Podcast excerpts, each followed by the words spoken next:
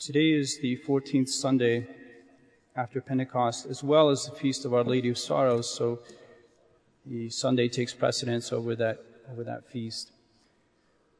The epistle for today's Mass is taken from St. Paul's letter to the Galatians. Brethren, walk in the Spirit, and you shall not fulfill the lusts of the flesh. For the flesh lusts against the Spirit, and the Spirit against the flesh. For these are contrary one to another, so that you do not the things that you would. But if you are led by the Spirit, you are not under the law. Now the works of the flesh are manifest, which are fornication, uncleanness, immodesty, luxury, idolatry, witchcrafts, enmities, contentions, emulations, wraths, quarrels, dissensions, sects, envies, murders, drunkenness, revelings, and such like, of which I foretell you, as I have foretell you, that they who do such things shall not obtain the kingdom of God. But the fruit of the Spirit is charity, joy, peace, patience, benignity, goodness, longanimity, mildness, faith, modesty, continency, chastity.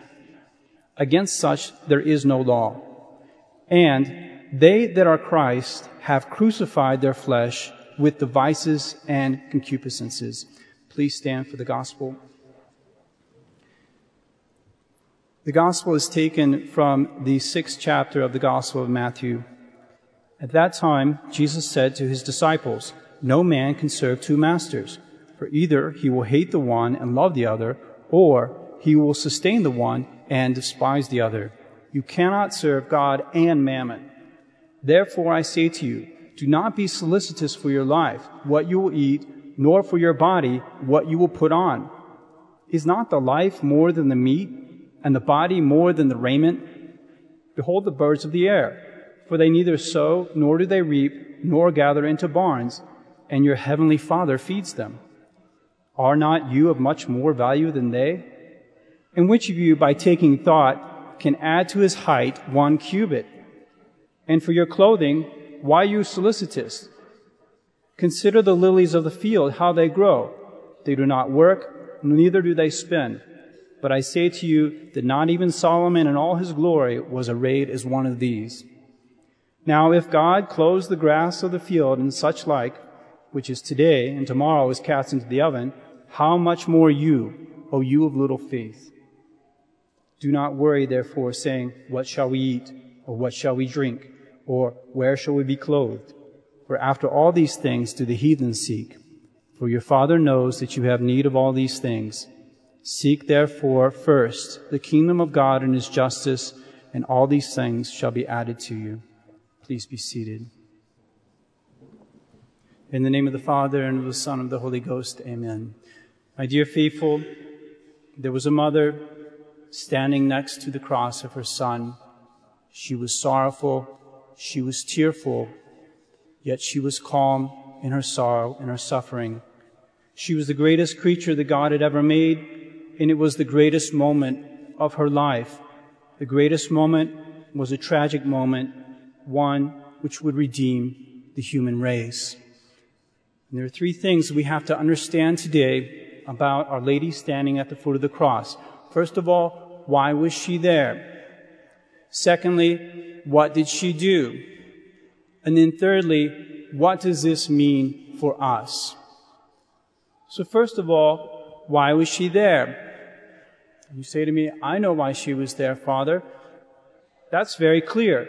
She was the best mother that ever existed. She loved her son more than any other mother could love her son. And what mother would ever abandon her son, even if he was suffering public execution? Our Lady wanted to be beside him, our, beside our Lord at his supreme moment of trial. She wanted to show her love for him even though it caused her so much suffering. And this is why we call her Our Lady of Compassion. This is why we honor her, because she was willing to be there at the death of her son, even though it cost her so much. And she is still willing to love us, even though we are the ones who caused her son to die. This is the answer that you gave me. I would say yes. All of this is very true And I never want you to forget this perspective about Our Lady standing at the foot of the cross. At the same time, however, you must not stop there. There is something extremely important for you to realize about Our Lady standing at the foot of the cross, Our Lady's presence there, that goes beyond even those things that I've just said. And it's this. It's that Our Lady was present at the cross not just to compassionate her son, but also to help him redeem the human race by means of her sufferings. Her role as Mother of God included two other roles. One role was that she be our Redeemer with her Son, that she be the co-redemptrix.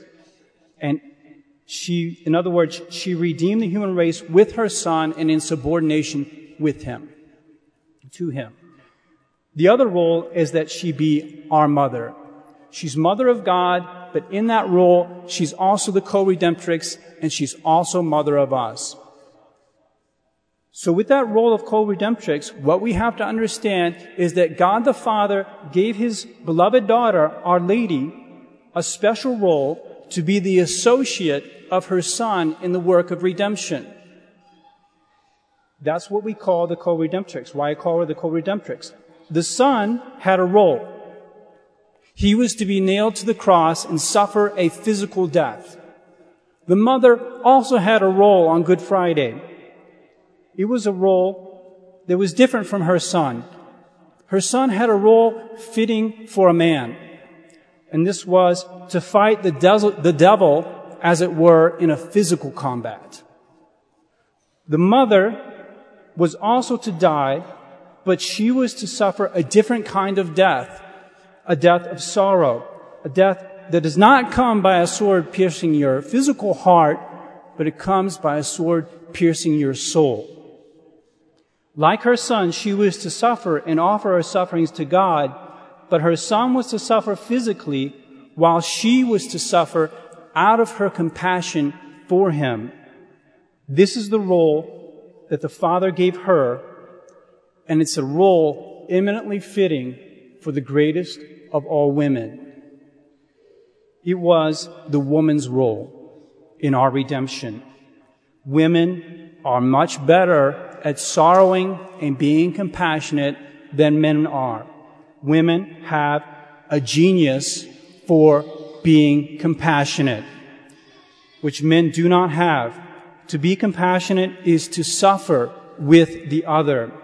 Women go out to others more easily than men do. Women feel the pains of others much more easily than men do.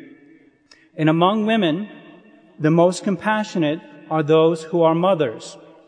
And among mothers, the most compassionate of them all is the mother of God. Father Garrigou Lagrange, he says, there is a very intimate connection between compassion and motherhood. For the deepest compassion is that of a mother and Mary would not have been a worthy mother of the Redeemer had she be, been lacking in conformity of will with his redemptive oblation. We know what God asked of Abraham, that Abraham go to Mount Moriah and that he sacrifice his only son on that mountain, that Abraham obeyed. He climbed the mountain, he bound his son, he put him on the altar, but in the end, God stopped him from consummating that sacrifice. With Our Lady, God asked her to accompany her son to the altar of sacrifice, to suffer almost to death in seeing her beloved son suffer and die, and then to offer her sufferings to God for the salvation of mankind in union with the offering of her son's sufferings because she was a woman, because she was a mother, she suffered more in seeing him suffer than she would have if she herself was suffering. This is what Bossuet points out, a famous preacher in France in the 1600s in the reign of Louis XIV. Bossuet says, one cross is enough for her and her beloved. She endures the pangs of all his wounds by only gazing on them. Her heart makes her torments exquisite and ranks her at the head of martyrs without any need for her body to be touched. This is the reason, the main reason, why Our Lady was at the foot of the cross, because God the Father had asked her to be there, had asked her to suffer, and had asked her to offer her sufferings for the redemption of the human race in union with the sufferings of her Son. That is the main reason why she was there. To understand, secondly, what she did when she was there, we have to try somehow to get some sense of the suffering of Our Lady at the foot of the cross. And when we do that, we find it very difficult. How much did she suffer? It's difficult, but we have to make the effort. This is what the whole second part of the Stabat Mater is about. Addressing Our Lady and asking her, please help me understand something of what you suffered. Help me feel something of what you suffered so that I can compassionate with you. Make me weep with you. Make me feel your pains. Make me feel the force of sorrow, that vim doloris that you experience. How much did, did she suffer? How can you measure suffering? What sort of metric can we use in order to measure the intensity of the suffering of a human being? Well, how much you suffer comes from how much you love. If you don't love, you can't suffer. And how much you love comes from how good you are. How much you're able to sacrifice yourself for another. How unselfish you are. We know that Our Lady's goodness was the greatest because she was the very best creature that God had created. As a result, her love was the greatest. She had the love of someone who was without sin, without a single shadow of sin. The love of someone who was utterly unselfish, who was absolutely pure, and who was a mother. St. Louis de Montfort says that if you had all the mothers of the world, and you took all their love, all the love that they have for, for their children, and you poured all that love into the heart of a single mother for one child, that would not equal the love that Our Lady had for her son. Our Lady's love was greater than the love of other mothers, not only in degree, but also in kind. This is what Bossuet points out. His point is a little hard to understand, but it's, it's a very beautiful point. He says the way in which Our Lady became a mother was not the same in which the other mothers become mothers. Other mothers become mothers through nature. It's through their intercourse with the human man, through the processes of nature that they become mothers. But this is not the way in which Our Lady became a mother. She came, became mother by the workings of grace. God made her a mother by the overshadowing of the Holy Ghost. So in a sense, her motherhood has not its origin in nature, but it has its origin in God himself. And therefore, her relationship with her son was almost more divine than it was natural because her motherhood was rooted in the very divinity of God. Not that she was God, and this is something that Catholics never confuse, never get confused about, regardless of what the, the Protestants say about us. We never think she's God, but at the same time, we recognize in her as someone upon whom God has worked more than any other creature. God overshadowed her. God was at the, the direct origin of her motherhood. And so, because God the Father enabled her to share in His paternity, because He gave her the same power that He has to beget God the Son, so too she's able to share in that love of the Father. The love that the Father has for the Son, Our Lady is able to have a similar love for her Son because she receives the power of her motherhood to beget him from God the Father. And I say all this to show you that Our Lady's love was the very greatest. And if her love was the greatest, then her suffering was the greatest, because your ability to suffer is based on your ability to love. Her martyrdom was a martyrdom of love. To make her suffer, they did not need to touch her. They only needed to touch her son and have her present. What does this mean for what Our Lady accomplished at the foot of the cross? She did what God asked her to do. She stood at the foot of the cross and witnessed the death of her son and offered her sufferings to the eternal Father. Abraham was stopped from sacrificing his son. He was prevented from consummating the sacrifice. But there was no angel there to stop the death of our Lord Jesus Christ. No one came to take Our Lady's son down from the cross. She stood at the foot of the cross suffering until he died. And only then did they take him down and put him in her arms. And then they went to the tomb and buried him and they walked away. What did Our Lady accomplish by faithfully fulfilling what God had demanded of her? She accomplished our redemption in union with and in subordination to her Son. St. Pius X says, in uniting herself to the passion and death of her Son, she suffered almost unto death. As far as it depended upon her, she immolated her Son, so that it can be said that with him she redeemed the human race. And Leo XIII says, It is a great thing in any saint to have grace sufficient for the salvation of many souls. But to have enough grace to suffice for the salvation of everybody in the world is the greatest of all, and this is found in Christ and the Blessed Virgin. Our Lord merited sufficient graces for the salvation of the entire human race by way of justice. Our Lady merited sufficient graces for the salvation of the entire human race by what's called way of friendship, by a certain proportion the two of them together redeemed the human race. So we've seen why Our Lady was at the foot of the cross in order to fulfill the mission that God had given her and what she did there. She suffered terribly and willingly offered her sufferings for our redemption.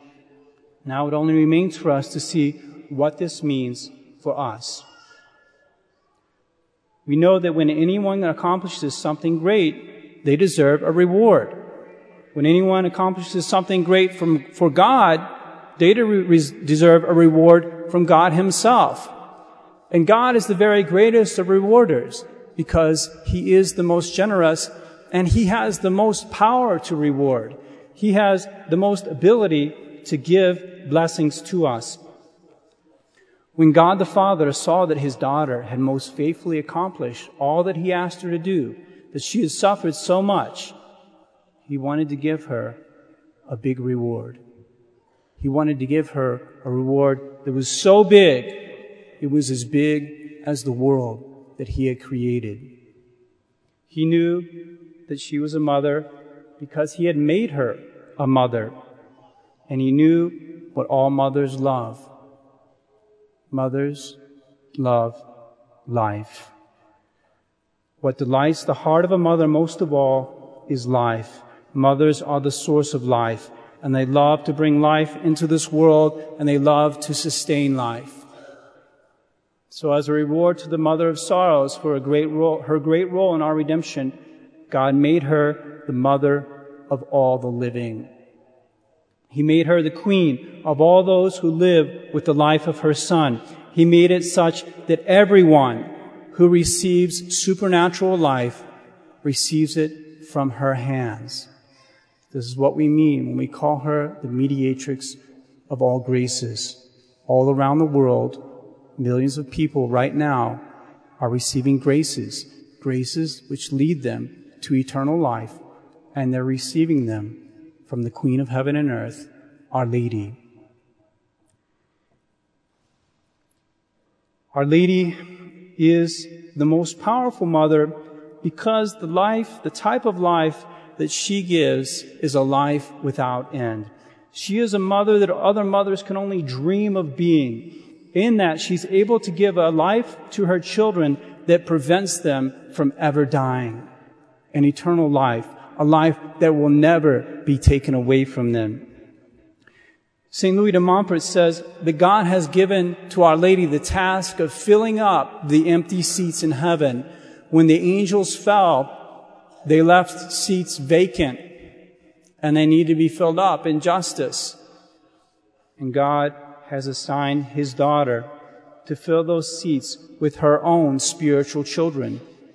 God has asked her to be the mother who will populate heaven. Earthly mothers populate earth, our heavenly mother populates heaven. So if you want to make it to heaven, you must want to be a child of this mother. If you want to be a child of this mother, there are certain things that you have to do. First of all, you have to love Our Lady. You have to believe that God has given her to be your mother. You must rejoice in this fact that He's given you such a beautiful mother to take care of you. You rejoice in the fact by admiring her, by seeing how good she is, how she is the hero of our race, the heroine of our race, how she crushes the head of the devil, how she desires to take care of us and lead us to heaven. And if you foster these thoughts in your mind, you will have a very great love for her. Secondly, you have to want to imitate her. God gave her a role to accomplish in this life. That's the main point, that we see that when she's standing at the foot of the cross, she's fulfilling the role that God gave her to assist in the redemption of the human race. It was a role that involved much suffering. She accepted that role. She endured the suffering. She received the reward. You've got to be like her. You've got to do the same. God has also given you a role in this life, and it involves suffering. How can we refuse suffering in this life when we see Our Lady standing at the foot of the cross? How can we complain to God that we have to suffer here below? When He asked this of His own Son and His own mother, we have absolutely no grounds of complaint. We must accept the sufferings that God wills for, for, to happen to us in this life and use them in the same way that Our Lady used them to gain graces for ourselves, for our families, for our children. You must be willing to endure all the suffering that comes with your role, the role that God has given you in this life. You must lovingly offer your sacrifices and your sufferings to God in this life. And to do this, because you're not strong enough to do this, you're going to have to unite yourself with the sufferings of Our Lady. I want you to pay close attention to the second part of the Stabat Mater. The school is going to be singing the Stabat Mater um, at Mass today.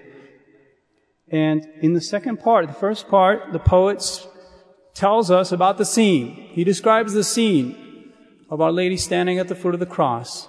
And in the second part, he turns to Our Lady and he has all these prayers to Our Lady. And in these prayers, all that he's asking her, all that he wants is to be able to unite with the sufferings that she's experiencing. Striking number of the verses of the Stabat Mater ask for our participation in the sufferings of Our Lady. The poet wants to suffer with Our Lady because he loves her and he wants to be like her. We must want the same thing. O thou mother, fount of love, let me mingle tears with thee, mourning him who mourned for me all the days that I might live. In the name of the Father, and of the Son, and of the Holy Ghost. Amen.